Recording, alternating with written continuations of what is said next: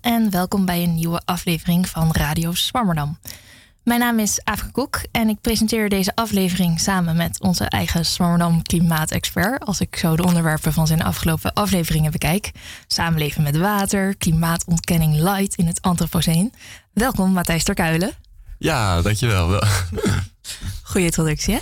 Uh, uh, deze en voorgaande afleveringen kunt u overigens terugluisteren via onze website radioswarmerdam.nl of via Spotify, iTunes of een andere podcast-app. Maar over tot de orde van de dag. Uh, want uh, we gaan het vandaag dus hebben over klimaat. Er zitten nog drie klimaatexperts aan tafel. Wetenschappers ditmaal. Um, ja, we gaan het vandaag hebben over het detecteren van overstromingen. Met Jens de Bruin van het Instituut voor Milieuvraagstukken van de VU. Welkom Jens. Hoi. En met Nadia Bloemendaal, ook uh, van het Instituut voor Milieuvraagstukken, gaan we het hebben over een risicomodel voor tropische cyclonen met de prachtige afkorting STORM. Uh, welkom Nadia. Hallo. En tot slot hebben we vandaag uh, geen columnist, maar wel een wetenschapper die een eigen boek heeft geschreven over klimaatverandering wel te verstaan. Welkom Bart Verheggen. Dankjewel. Uh, dan gaan we nu eerst uh, verder praten met Jens de Bruin. Uh, zoals gezegd dus van het IVM en dan specifiek van het departement Water and Climate Risk, als ik het goed begrepen heb. Ja, klopt. Um, jij doet daar een PhD en recent heb je een paper gepubliceerd over je onderzoek waarbij je een algoritme hebt ontwikkeld om overstromingen te detecteren met Twitter-data. Hoe werkt dat? Um, nou, wat we eigenlijk doen is uh, we, we analyseren tweets in uh, elf uh, verschillende talen. Um, in, in real time. Dus op het moment dat jij nu je, je telefoon pakt en je, je tweet en daar noem je het woord overstroming of flood of equivalent in, in andere talen. Um, dan, dan eigenlijk dan analyseren wij die tweet automatisch met, met het algoritme dat we ontwikkeld hebben. En en daarmee proberen we dus overstromingen te detecteren. En wat dus eigenlijk, het algoritme neemt een aantal, aantal stappen. En uh, eigenlijk de eerste stap is om, een, om de locatie te bepalen van, van de tweet. Um, en sommige tweets die hebben, zeg maar, dan, dan weten we waar de persoon is op het moment dat, dat de tweet wordt gepost. Maar dat is eigenlijk maar een heel klein deel van de tweets is dat het geval. Um, en en daar, dus die, die informatie die gebruiken we eigenlijk niet. Um, wat we wel hebben is dat er vaak mensen in de tweet zeggen van nou, er is een overstroming in Amsterdam. En um, dus eigenlijk kijken we dus naar de, naar de tekst en dat matchen we met een hele grote database met allerlei plaatsnamen, uh, landen, provincies, uh, staten, et cetera. En dan kijken we eigenlijk of we een match vinden tussen die woorden en uh, en die, die, die plaatsnamen. Maar nou is bijvoorbeeld uh, Amsterdam, dat, uh, nou, dat ligt hier, maar dat ligt ook in Amerika, toch? Ja, nee, dat klopt. dus er zijn inderdaad heel veel, heel veel dubbele, dubbele plaatsnamen. En wat we dus eigenlijk doen is we kijken, we, we kijken naar de, de tweet zelf, maar we kijken ook naar bijvoorbeeld het profiel van de, van de gebruiker. En dan kijken we, daar staat bijvoorbeeld soms in het profiel staat waar die persoon woont. Um, en we hebben bijvoorbeeld de tijdzone van de gebruiker. Soms hebben we dus die, die locatiebepaling. Um, en het is natuurlijk eigenlijk wel logisch dat dus als, als iemand in Nederland woont, tijdzone heeft van uh, onze tijdzone heeft, dan is het, gaat het waarschijnlijk over deze Amsterdam en niet over een van de andere Amsterdammen in, uh, in de Verenigde Staten. En, en wat als er dan, als er echt een hele grote overstroming is of zo, en ja, iedereen gaat daarover twitteren, want ja, je hoort iets op nieuws of weet ik het wat. Ja, nou ja, dat proberen we dus ook af te vangen. Dus door dus inderdaad die, die locatiebepalingen uit de, uh, uit de tekst te gebruiken. Um, dus inderdaad, wat je, wat je ziet is dat uh, uh, tijdens zo'n hele grote, bijvoorbeeld tijdens, tijdens Hurricane Harvey, een paar jaar geleden in, in Texas voornamelijk. Um, er zijn heel veel mensen die, die hebben het daarover, over de hele wereld. Maar eigenlijk iedereen noemt dus die plaatsnamen. En op het moment dus dat er, dat er heel veel uh, over Texas wordt genoemd. Daar ligt, weet ik niet zeker, ligt ook een Amsterdam in, in Texas. Um, als er dan dus iemand uit Nederland zou zeggen van, nou, er is iets in Amsterdam aan de hand. Um, en dan kijken we eigenlijk van, oké, er zijn er twee mensen hier die iets over Amsterdam hebben. Maar er zijn 50 mensen die iets over Amsterdam in Texas zeggen. Dus dan waarschijnlijk hebben die twee mensen hier hebben het ook over die Amsterdam in Texas. Dus dan krijgen we een beetje statistiek om uh, te kijken van wat nou de meest waarschijnlijke locatie is. Ja, en, en dat was stap 1, zei je? Wat, ja, ja dat is de volgende stap? Ja, dat is inderdaad stap 1. En dan vervolgens dan proberen we eigenlijk die, die tweets te, te filteren. Daar gebruiken we dan eigenlijk simpele machine learning algoritmes voor. Um, dus dat betekent eigenlijk dat we, we hebben, eerst hebben we een paar duizend tweets hebben we manueel van gezegd van nou deze gaat over een overstroming en deze niet.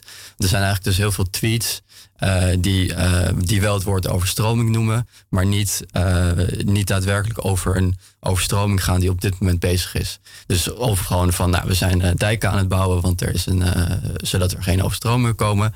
Um, heel vaak wordt in het Engels ook gezegd I'm in a flood of tears. Dat, soort, dat soort dingen. Dus die willen we er eigenlijk uitfilteren. En, uh, nou, en dan gebruiken we dus volgens die, die paar duizend tweets die we dus hebben gelabeld. Die geven we dus aan zo'n machine learning algoritme. Um, en dat wordt dan getraind, zoals we dat noemen. En vervolgens kunnen we dat algoritme dat kunnen we toepassen op tweets die we nog niet hebben gezien. Dus die niet manueel gelabeld hebben. En, uh, en op die manier, dat, nou, en dat werkt redelijk goed, om zo maar te zeggen. Um, om, om dus die tweets die er niet over gaan, om die eruit te filteren. Ik vroeg me nog af ook, um, hoe zit het met de Twitter-dichtheid wereldwijd? En zijn er gebieden die dus op deze manier makkelijker te onderzoeken zijn? En gebieden waarbij dat lastiger is? Ja, uh, zeker. Dus uh, er zijn, zeg maar, in, de, in, de, um, in bijvoorbeeld Europa en in, in, de VS, daar is het eigenlijk vrij makkelijk om, om dit soort dingen te detecteren. Maar is het ook, bijvoorbeeld zeker in Nederland heb je bijvoorbeeld, je, hebt, je hebt heel veel sensoren in de rivieren. En dus we weten eigenlijk heel goed um, waar overstromingen zijn. Ik bedoel, ze komen ook bijna niet voor in Nederland, omdat we daar zo goed mee zijn. Um, maar er zijn ook heel veel delen van de wereld, en voornamelijk het, bijvoorbeeld Zuidoost-Azië, waar dus, waar dus eigenlijk niet zo'n heel sterk netwerk is om dat soort dingen te monitoren, maar wel heel veel sociale media wordt gebruikt. En, Twitter.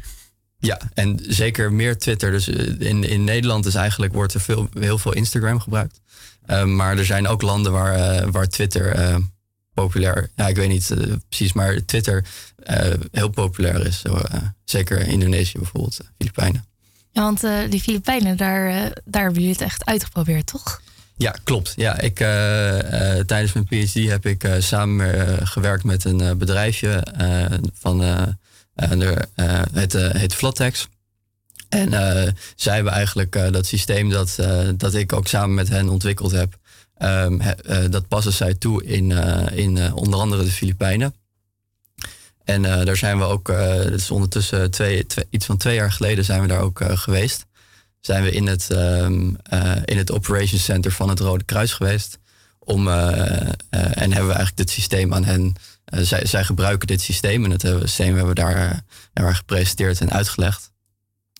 En wat daar dus eigenlijk gebeurde is dat we dat. We, hadden daar uh, de, head van het Operations Center, die, die zag dat systeem en die ging vervolgens ging ze dat in die Operations Center, daar zitten dan een stuk of tien mensen of zo, ging ze dat uitleggen. En eigenlijk meteen op het moment dus dat, dat ze dat systeem ging uitleggen, kwamen ze erachter dat er de vorige dag een overstroming was geweest, waar ze eigenlijk helemaal niet van wisten dat dat gebeurd was de Filipijnen is eigenlijk, ja, het is een groot land, veel verschillende eilanden. En uh, ja, dat was eigenlijk helemaal niet doorgekomen. Er waren gewoon één of twee dorpen waren gewoon. Uh, het was heel lokaal, maar wel een overstroming geweest. En daar zijn ze meteen, er was meteen druk en bellen en wij waren niet meer belangrijk. Maar, maar jullie hadden wel meteen bewezen dat nou, jullie algoritme nou, hulp kan bieden. Ja, precies, ja. ja.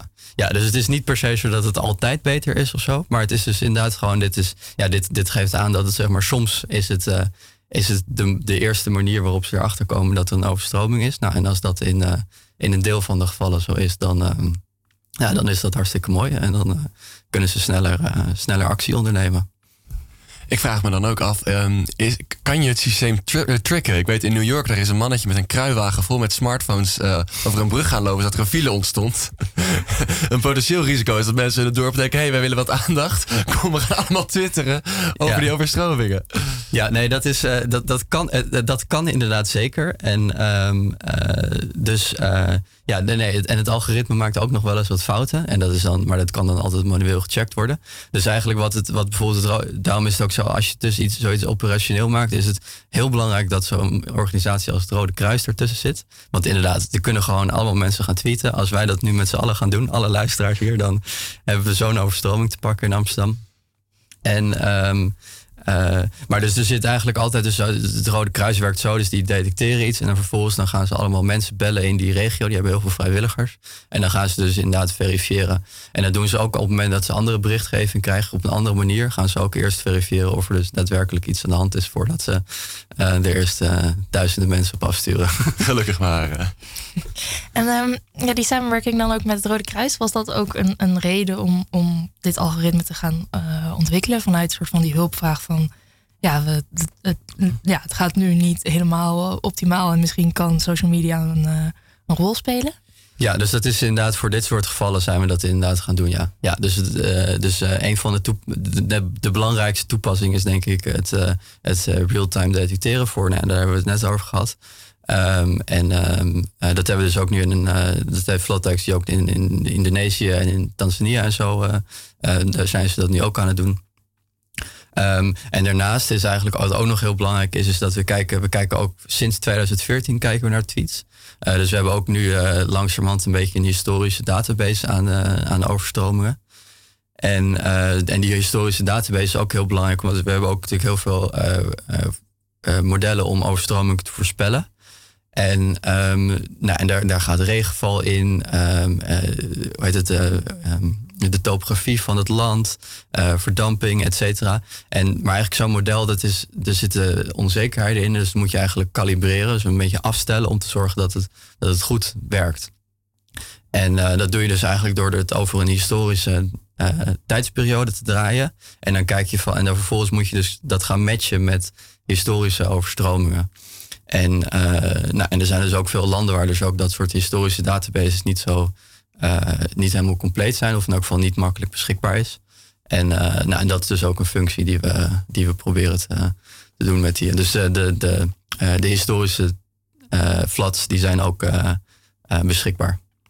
Kunnen jullie ook zeg maar, nog verder terug in de tijd jullie model laten draaien? Zeg maar, ja, ik weet niet hoe lang Twitter al bestaat, maar. Um, ja, Twitter staat, bestaat volgens mij sinds 2007. Um, ehm, en ja, dat zou wel kunnen. Um, als we die tweets hebben. Alleen we kunnen niet. Uh, het is eigenlijk uh, heel duur om historische tweets om die, uh, die te krijgen. Dus ja, als we dat een hele hoop geld zouden hebben, dan zou dat zeker kunnen.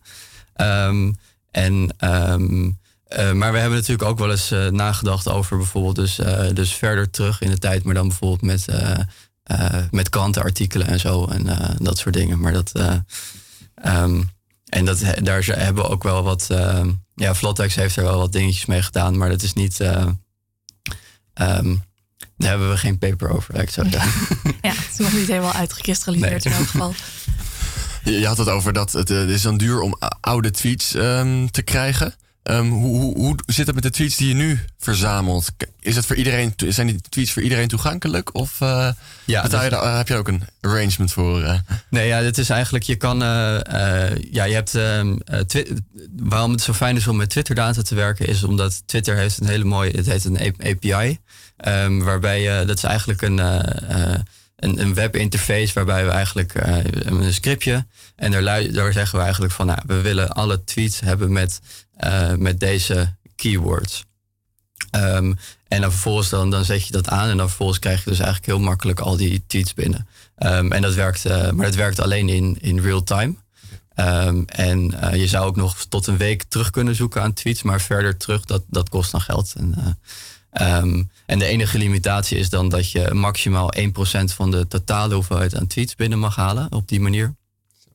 Um, maar dat is eigenlijk tijdens, uh, ja, dat is dus tijdens Hurricane Harvey is dat één keer gebeurd.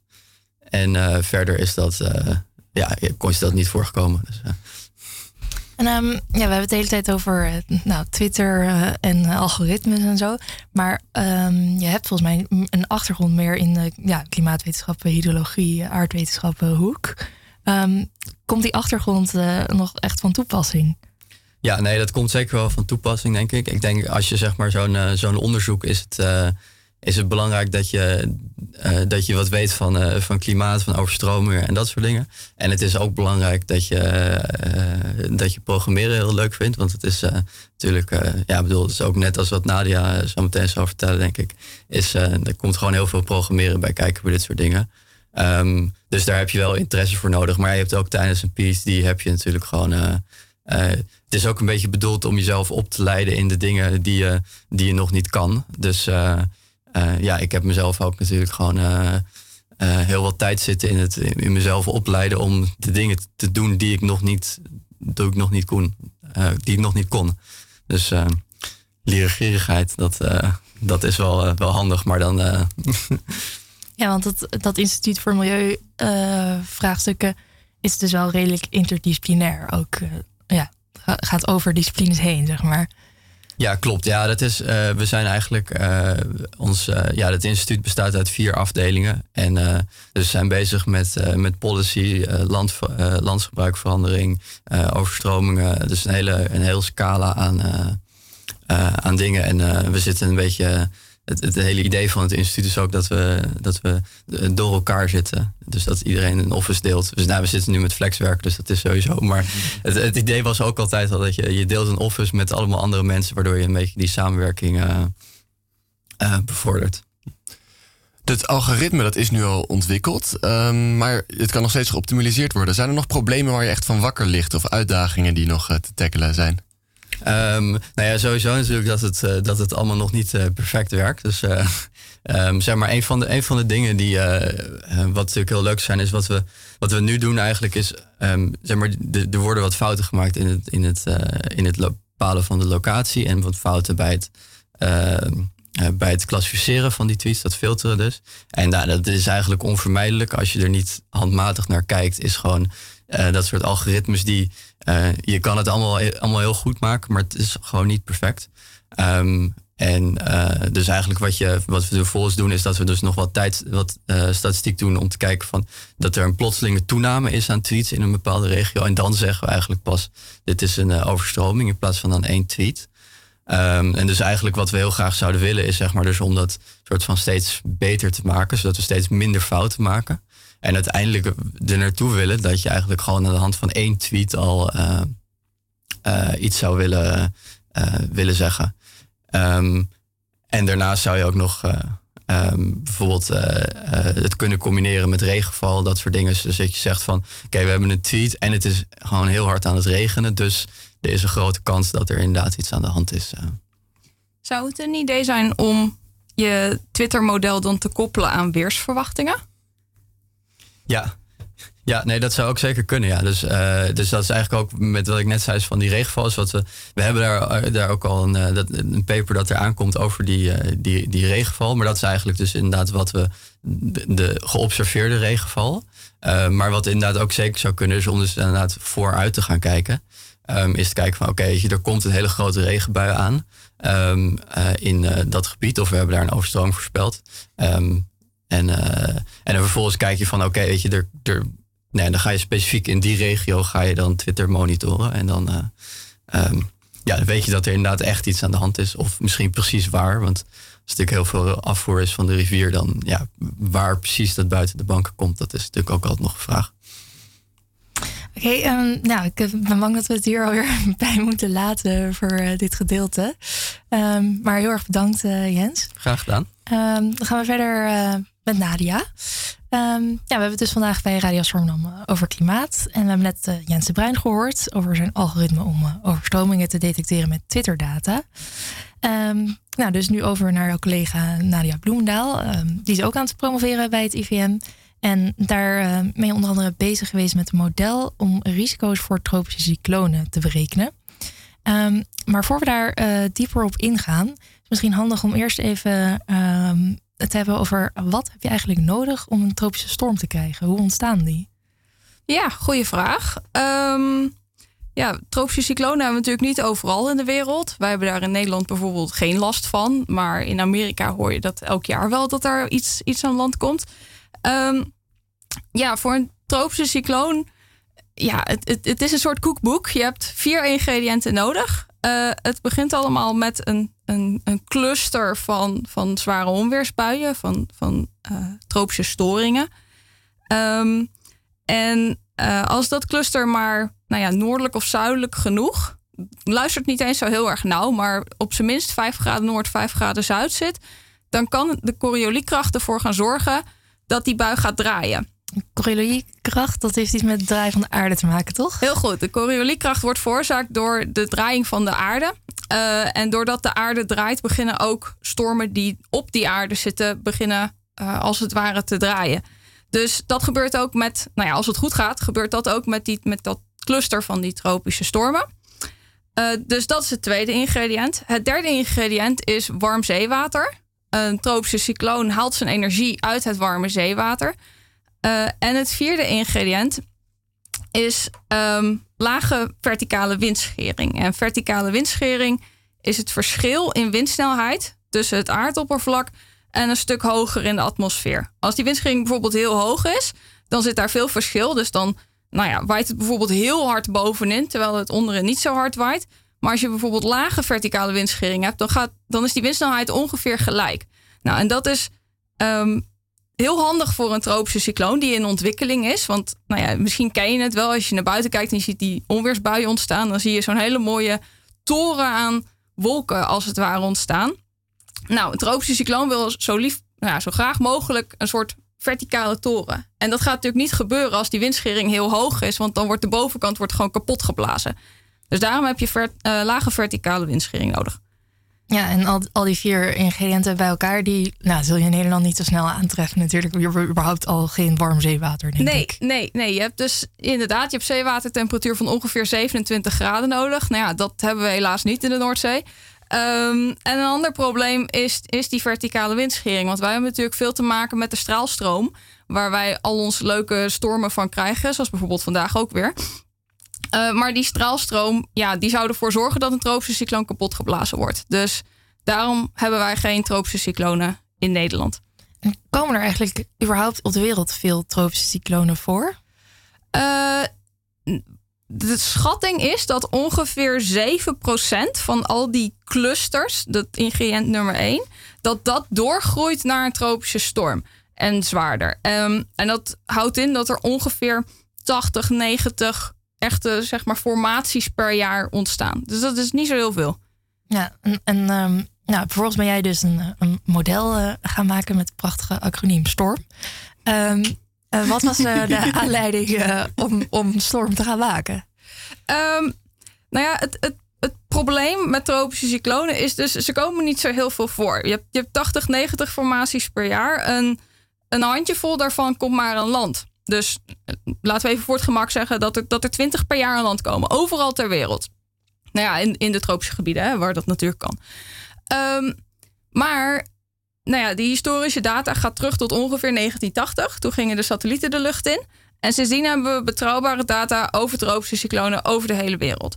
Maar stel je voor dat uh, in die 40 jaar die we dus nu zouden hebben, um, dat, dat er in Miami vijf keer een orkaan aan land gekomen is, maar duizend kilometer noordelijker is geen enkele tropische cycloon aan land gekomen. Ga je dan zeggen dat het risico voor die, die noordelijke stad nul is en het risico voor Miami knettergroot? Of ja, zeg maar, daar, daar gaat iets mis. Dus, dus je kan op basis van historische data ga je um, ja, hele biased uh, conclusies trekken. En dat is dus de reden dat we dus een model hebben gebouwd die uh, zelf tropische cyclonen kan maken.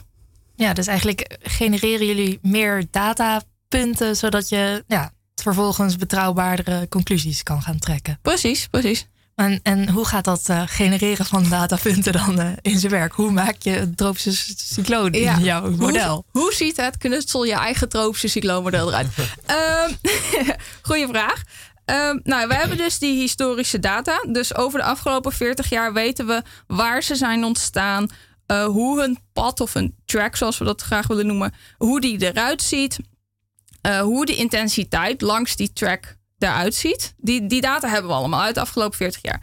Nou, voor elke tropische cycloon halen we die data eruit. Stoppen we dat in een aantal mooie uh, kansverdelingen. En daar gaan we als het ware een nieuwe tropische cycloon uit genereren. Dus uh, we zeggen, oké, de kans is bijvoorbeeld heel groot dat je daar ontstaat. Nou, laten we er daar nu ook een beginnen en die sturen we deze richting op.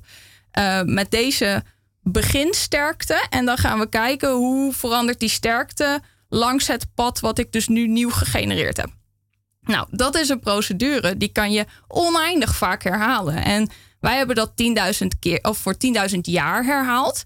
Um, dus in die 10.000 jaar zitten er gegarandeerd genoeg stormen om voor die noordelijkere stad te kunnen zeggen: dat is jouw risico. Je krijgt wel tropische cyclonen over je dak heen. En 10.000 jaar is dat dan zeg maar van nu tot 10.000 jaar verder? Of hoe zit dat dan? Nee, het is um, heel makkelijk gezegd: het is eigenlijk 10.000 keer nu. Dus 10.000 jaar aan huidige klimaatomstandigheden. En werkt dat een beetje? Komen er een beetje realistische stormen uit storm? Ja, er komen, er komen hele realistische stormen uit storm. Ja. Goeie, goede naam heb ik ervoor gekozen. Um, nee, er komen hele realistische, realistische tropische cyclonen uit. We hebben het gevalideerd tegen die, die historische dataset. Want eigenlijk wat je wil, is dat storm die historische dataset als het ware nabootst. Um, want dan heb je dus gewoon 10.000 keer nu. Um, nou, en die validatie laat dat ook zien. Als je kijkt op basenschaal, komt die validatie er echt heel erg goed uit. Gemiddelden zien er heel mooi uit. Ehm, de sterkste stormen zitten er heel goed in. Maar het is natuurlijk wel dat in die 10.000 jaar zitten er ook stormen die wellicht sterker zijn dan die we tot nu toe hebben gezien. Die dus theoretisch mogelijk zijn in ons klimaat, in onze klimaatomstandigheden, maar die gewoon nog niet voorgekomen zijn. Dus ja, je hebt gewoon sterkere cyclonen in storm dan die er in het huidige klimaat zijn voorgekomen. Maar niet apocalyptisch sterk dat de hele wereld vergaat, sorry. Um. Want zijn er, zeg maar, ja, gewoon uh, vanuit uh, fysische aspecten wel, wel dingen die, die dat beteugelen? Die is, ja, is er een maximale sterkte van de storm die mogelijk is? Ja, ja dat bestaat er, gelukkig. Um, want anders dan krijg je een soort day after tomorrow uh, omstandigheden. Um, nee, dat bestaat. Um, en uh, de factor die daarin heel belangrijk is, is die zeewatertemperatuur. Die zeewatertemperatuur, nou ja, die grenswaarde ligt ongeveer op, op 26,5, 27 graden om dus die tropische cycloon op gang te helpen. Maar die verklapt eigenlijk ook iets over um, hoe sterk potentieel gezien een cycloon kan worden op een bepaalde plek. Dus hoe, zeg maar, wat voor een zwaarte aan cycloon een atmosfeer zou kunnen dragen. In het Engels heet dat maximum potential intensity. En um, we hebben het dan, nou ja, bijvoorbeeld orkaan Irma van 2017 was echt een hele sterke cycloon. En die zat heel dicht tegen die MPI-waarde aan. Uh, dus dat geeft wel een hint van: oké, dit is ongeveer hoe sterk een atmosfeer een cycloon kan dragen, zeg maar. Ja, en, en dat soort stormen, ja, die komen dan niet zo heel veel, maar die komen ook voor in jullie dataset. Ja, precies. Wat ik me nog afvroeg ook is, um, Ehm, is er ook een kans dat er variabelen zijn uh, die nu niet meegenomen zijn, die er juist voor zorgen dat in het staatje waar nu nog nooit een cycloon geweest is, ook geen cycloon kan komen? Uh, ik denk niet dat ik je vraag helemaal begrijp. Oh, nou ja, in het begin schets je het voorbeeld dat in Ohio was er vijf keer een uh, storm aangekomen, maar is nou ja, nee, uh, maar daarboven dan niet. Zullen we Georgia zeggen? oh, in Georgia, sorry. Zo, mijn topografie is in Georgia. daar is vijf keer een cycloon aan land gekomen en daarboven nooit. En je zegt, nou ja, de kans dat daarboven een cycloon komt, die is er misschien ook. Maar misschien zijn er wel andere redenen die we niet begrijpen waarom dat inderdaad niet kan. Is er kans dat je zulke soort variabelen nog mist in je model? Nou ja, het, kijk, het model is natuurlijk een puur statistisch model.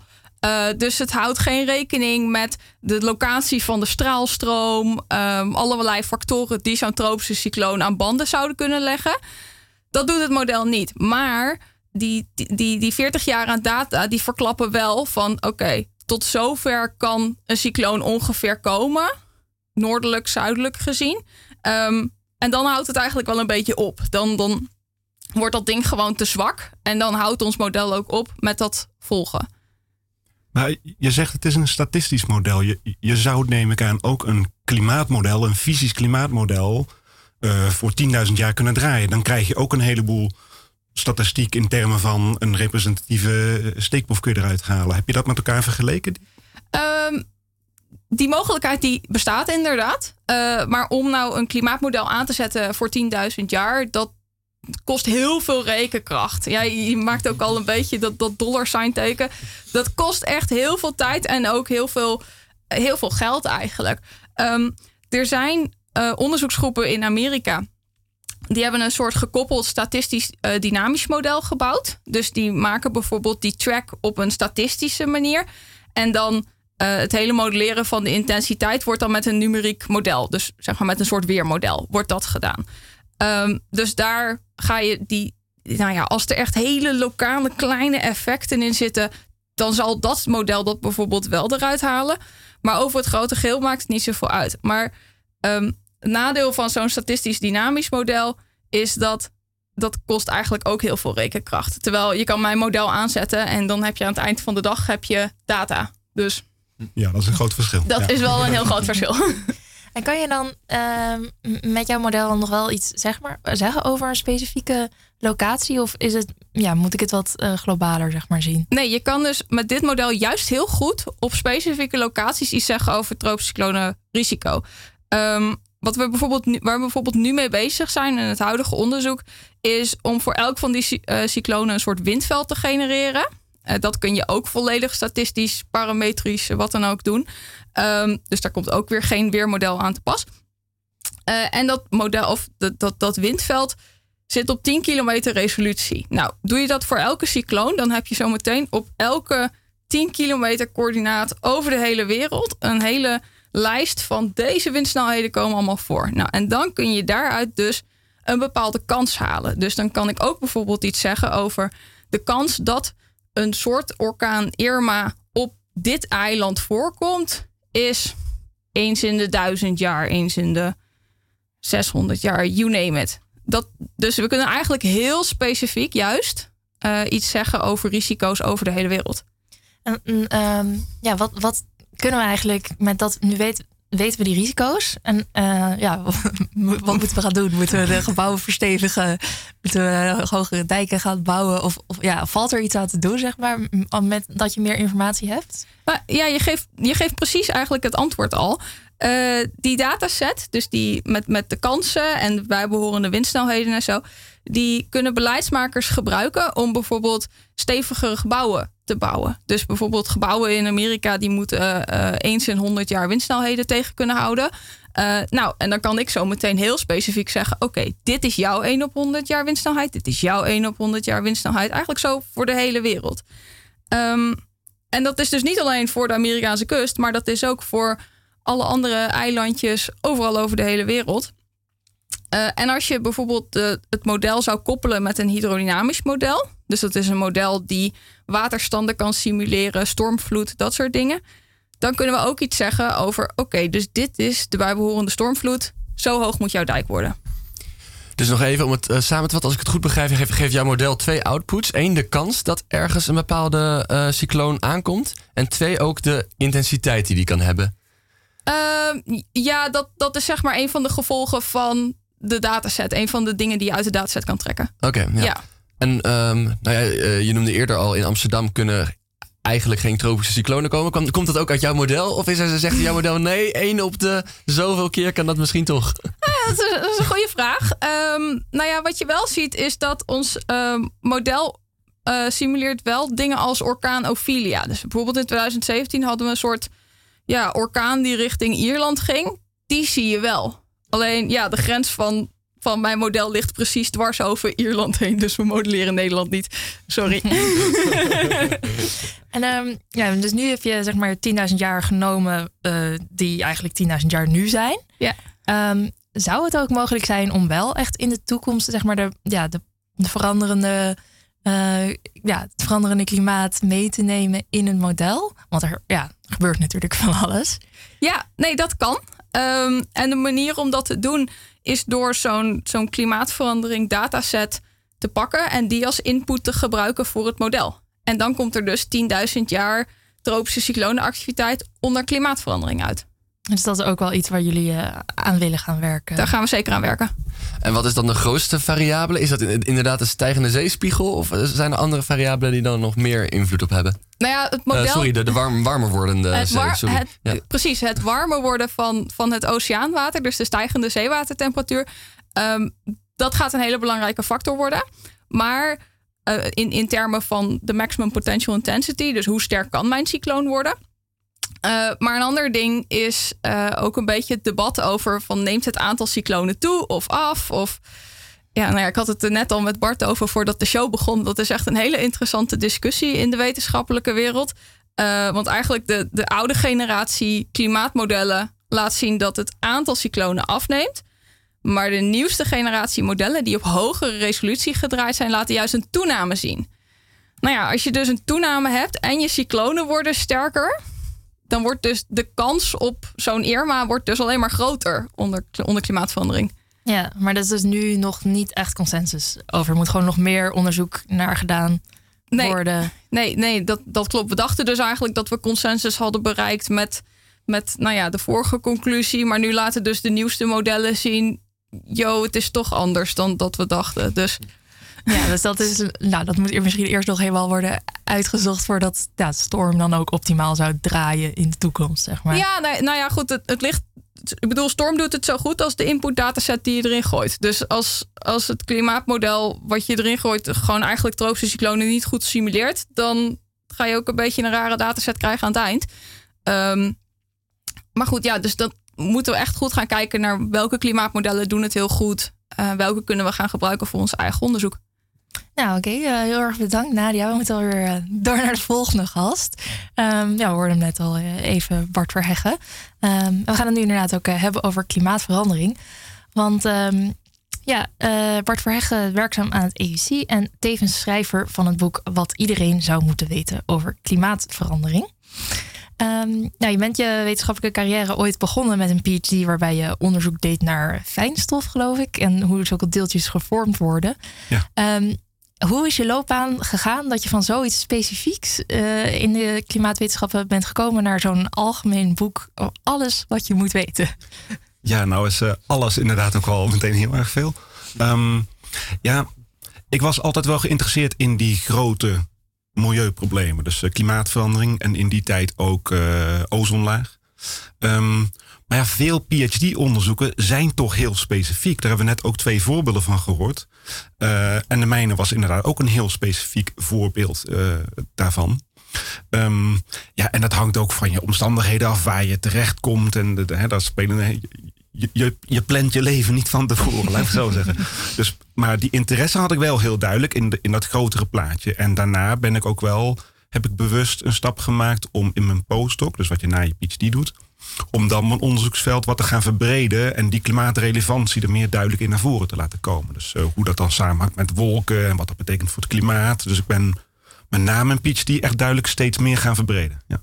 Want merkte je dan ook toen al in je omgeving van nou, dat, dat anderen misschien te weinig weten over klimaatverandering?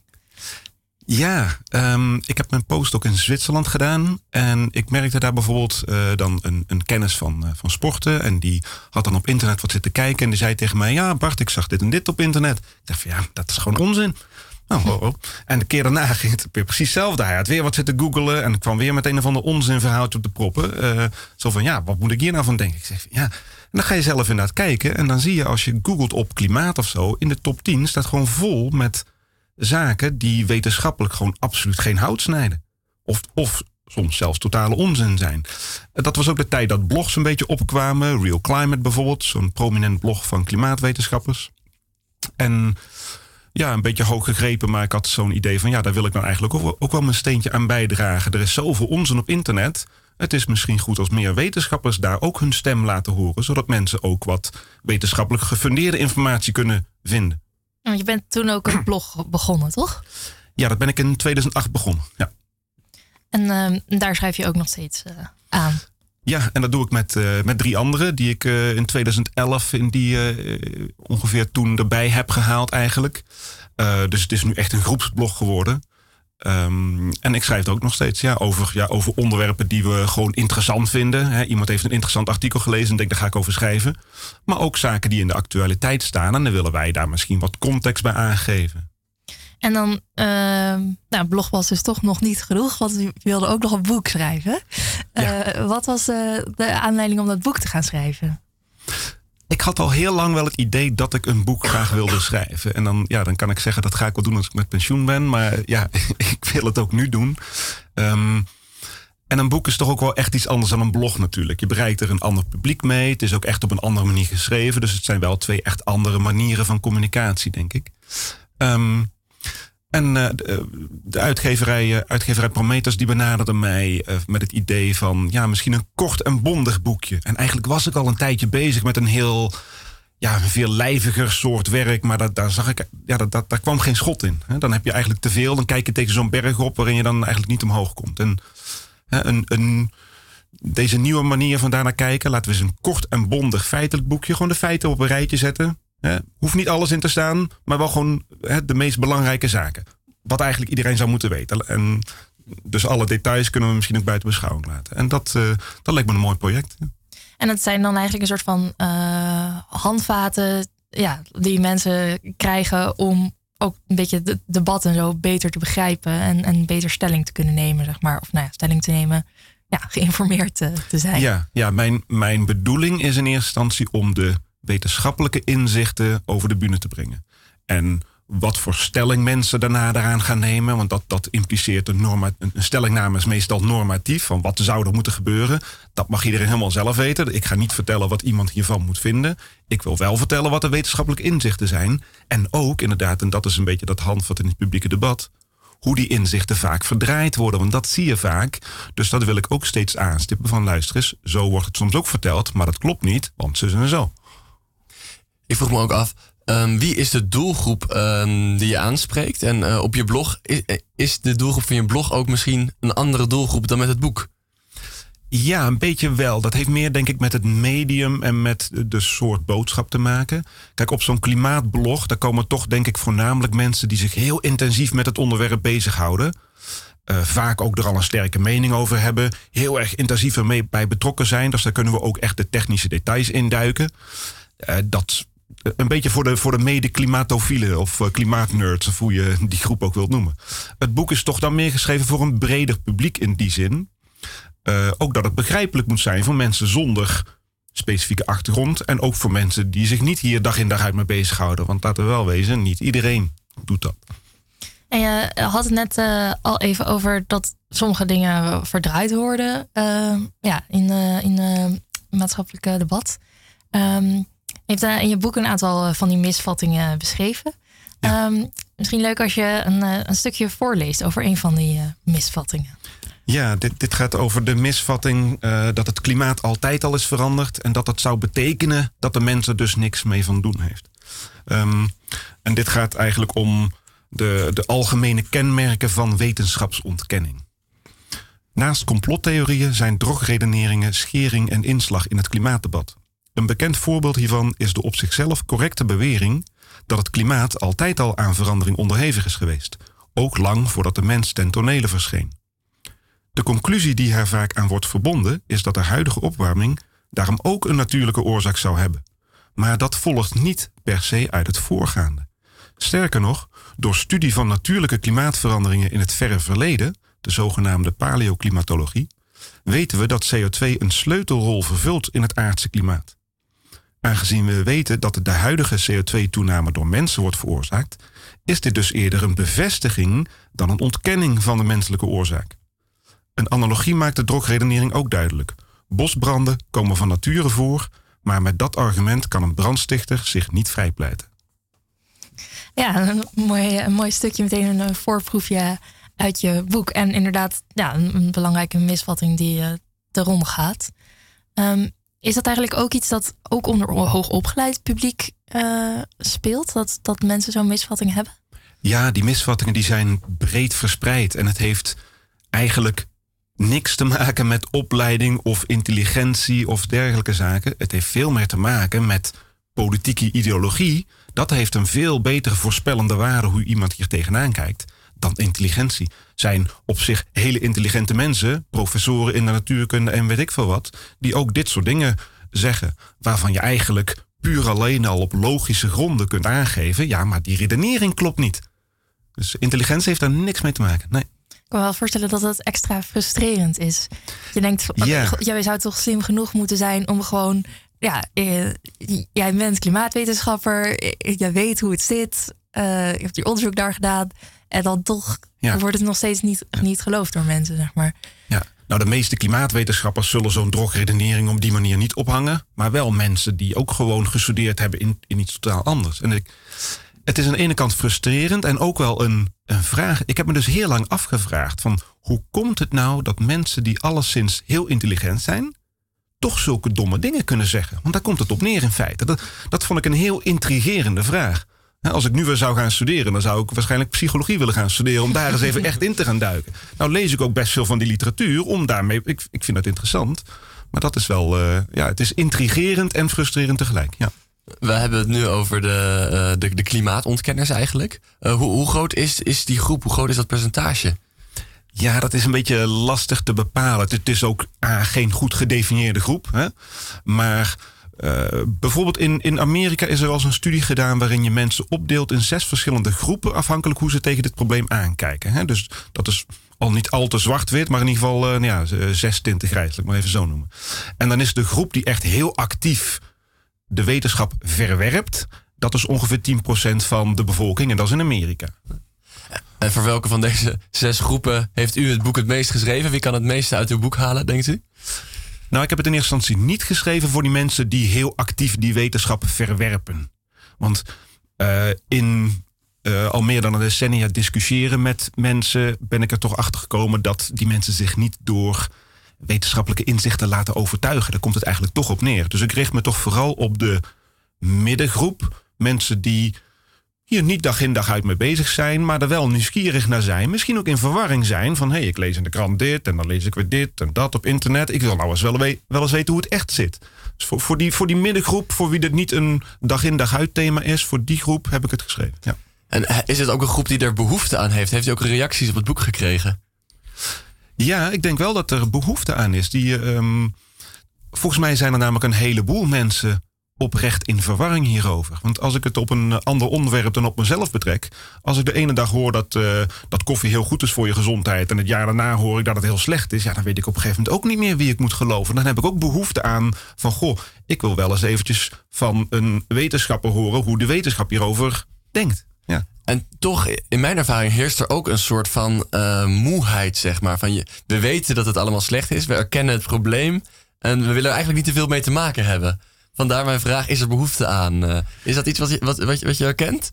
Ja, dat, dat zal vast wel bij veel mensen spelen. Um, maar ja, dat maakt dit probleem ook zo lastig. Want het is natuurlijk een probleem van de lange adem. Dit probleem gaat niet weg over een jaar of over tien jaar of over vijftig jaar. Het is een ontzettend, het is echt een probleem van lange tijdschalen. Uh, duizenden jaren eigenlijk. Maar zo lang duurt het voordat de aarde weer al die CO2 van nature gaat opnemen. Dus dit probleem gaat niet weg. Um, dus ja, die klimaatmoeheid die sommige mensen misschien hebben, dat is in feite dan onderdeel van het probleem, zou je kunnen zeggen. En um, ja, het boek gaat uh, dus deels over ja, die discussie en hoe dat verdraaid, dingen verdraaid worden en zo. Maar het gaat voor groot deel ook gewoon over nou, hoe werkt het klimaat? Hoe werkt klimaatverandering, toch? Ja, zeker. Ja. ja. En um, ja, we hadden net ook al een beetje over uh, dat wel of niet stelling nemen. Um, maar uh, jij neemt juist expliciet geen stelling, toch? Nou, ik probeer vooral de wetenschappelijke inzichten te, te verhelderen. Um, zonder daarbij uh, de lezer een bepaalde kant op te willen duwen. Uh, en inderdaad, ik probeer om geen stelling te nemen over wat de maatschappij zou moeten doen. Wat ik uh, op mijn blog heb ik bijvoorbeeld wel een keer gezegd van weet je, als je die wetenschappelijke inzichten tot je neemt en je ziet wat daarmee gemoeid is en wat daar de effecten van zijn en kunnen zijn, welke risico's eraan verbonden zijn, hè, waar we net ook voorbeelden van hebben gehoord, dan, dan ben ik persoonlijk wel van mening dat we er verstandig gaan doen om die CO2-emissies te reduceren. Dus zo, zover wil ik wel gaan, ja. Maar ik ga niet zeggen van dus moeten we dit en dit beleid gaan doorvoeren en dit. En uh, nee, mensen moeten daar echt. Mensen mogen daar zelf hun mening over vormen. Uh, en daar wil ik niet sturend in opereren. Nee. Nee, precies. Dus je zegt van dit, dit is wat ik als wetenschapper kan zeggen. En ik kan als wetenschapper misschien ook best iets zeggen over wat een, een bepaalde maatregel misschien voor effect heeft. Ja, dat kan wel. Je kunt zeggen van wat is het effect van die maatregel? Dat is een wetenschappelijke vraag. Maar wat zouden we moeten doen? Dat is geen wetenschappelijke vraag. Dan zeg ik van ja, daar heb ik misschien wel een mening over als we samen een biertje gaan drinken. Maar daar is mijn mening niet belangrijker in dan die van enig ander. Ja, en um, ja, wordt dat dan ik kan me voorstellen dat, dat sommige mensen daar dan juist teleurgesteld in, zijn, zeg maar. Dat je niet even vertelt hoe, hoe we dit allemaal moeten gaan oplossen. Nou, er zijn zeker ook. Uh, kijk, er zijn. Ja, wetenschappers staan eigenlijk voor een dilemma hoe ze in dit publieke debat willen opereren. Als ze er überhaupt uh, iets willen zeggen hierover in een publieke debat. Dan kun je zeggen van ik zeg alleen maar hoe het zit. Of ik geef ook. Hè, ik, maak wel een bepaalde. Uh, ik zeg wel waar ik sta in, in brede zin. Maar het is vooral een maatschappelijk vraagstuk van de hele maatschappij met 7 miljard mensen. Uh, dus, en we hebben ook doelen gesteld als maatschappij. We hebben een doel gesteld om die opwarming te beperken tot onder de twee en liever nog onder de anderhalve graden hebben we in Parijs afgesproken. Ik denk persoonlijk dat daar goede redenen voor zijn. En dan kun je dan aan een wetenschapper vragen: wat is er voor nodig om die doelen te bereiken? Maar er zijn zeker ook wetenschappers die hier veel verder gaan en die zeggen van nee, wetenschappers moeten op de barricade gaan staan en die moeten mee gaan doen met protesten en eh, mensen oproepen tot actie. En dat is, ik, ik, ik respecteer die stellingname. Ik kies ervoor om dat niet te doen, om meer gewoon echt ja, die, die, die inzicht over de bühne te brengen en dat aan de mensen te laten wat ze daarmee doen. Maar dat is, uh, daar kiest iedereen, elke wetenschapper kiest daar zijn eigen weg in. Ja, ja ik kan wel voorstellen dat je minder aandacht krijgt, misschien onterecht. Um, ja, om, omdat, ja, ik kom zeg maar Jinek of zo, die zal eerder een activistische klimaatwetenschapper uitnodigen. Ja, en dan kun je activistisch misschien nog ook eens aan beide kanten betrekken. Want um, er zijn inderdaad, kijk, de uitgever heeft natuurlijk ook uh, verschillende media, uh, massamedia benaderd. En dan is toch vrij vaak de respons van ja, hè, het, is een beetje wat alle wetenschappers al zeggen. Uh, ja, dat is natuurlijk juist belangrijk om over de bühne te brengen. Wat alle wetenschappers, dat is de wetenschappelijke inzichten. Ontzettend belangrijk. Maar voor de media, ja, hè, ik kreeg zelfs letterlijk te horen van een journalist van ja, je neemt niet echt duidelijk stelling in je boek. Dus dan heb ik niet echt een aanleiding om erover te schrijven. Dan denk ik bij mezelf van als ik dus wel duidelijk stelling had genomen. In de zin van of helemaal naar de ene kant van we moeten de revolutie ontketenen. Of juist ook naar de andere kant van nee, het is allemaal grote onzin wat die wetenschappers uh, zeggen.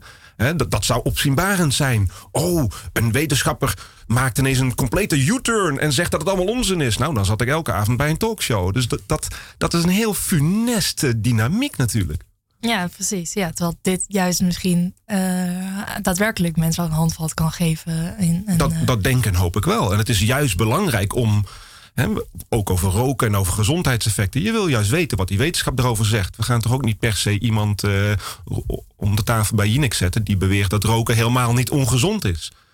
Dat is opzienbarend, dus daar smullen de media van. Maar ja, vanuit wetenschapscommunicatie-oogpunt is dat niet wat we zouden moeten willen, denk ik dan.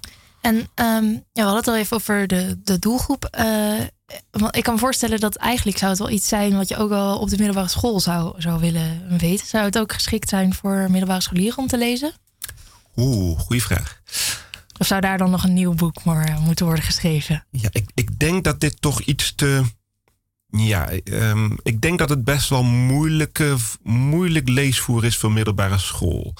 Uh, misschien met uitzondering van, uh, je hebt natuurlijk ook uh, scholieren in de hogere klassen van de middelbare school die ook hier heel erg bij betrokken zijn. Bij Fridays for Future bijvoorbeeld. kinderen die hier heel erg bij betrokken zijn en heel nieuwsgierig zijn naar die informatie. Ja, die zouden dit boek denk ik ook kunnen lezen. Maar als, als leerboek op een middelbare school is het wel licht wat hoog gegrepen. Daar is, is wel een ander goed boek voor trouwens. Uh, Palmen op de Noordpool. Dat is een boek geschreven door uh, Mark ter Horst, meen ik. En dat is echt juist geënt op juist meer uh, scholierenleeftijd. Ja, nee, want ik kan me voorstellen dat ja, voor een volgende generatie het juist wel fijn zou zijn als het wat eerder zeg maar, goed geïnformeerd uh, Ja, het zou goed zijn als in het curriculum dit onderwerp meer aandacht krijgt. Zeker, denk ik wel. Nou, ehm, ik moet uh, jou ook alweer gaan bedanken. Want uh, de eindtune is gestart. En dat betekent dat we helaas aan het einde zijn van uh, de uitzending. Dus heel erg bedankt Bart Verheggen. Dankjewel. Um, ook heel erg dank aan Jens Bruin en Nadia Bloemdaal.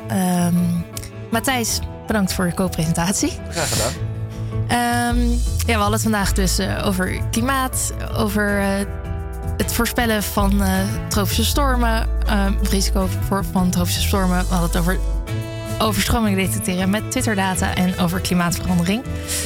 Um, Henok deed vandaag de techniek, dank daarvoor. En hij zorgt ook dat de uitzending zo meteen terug te luisteren valt als podcast.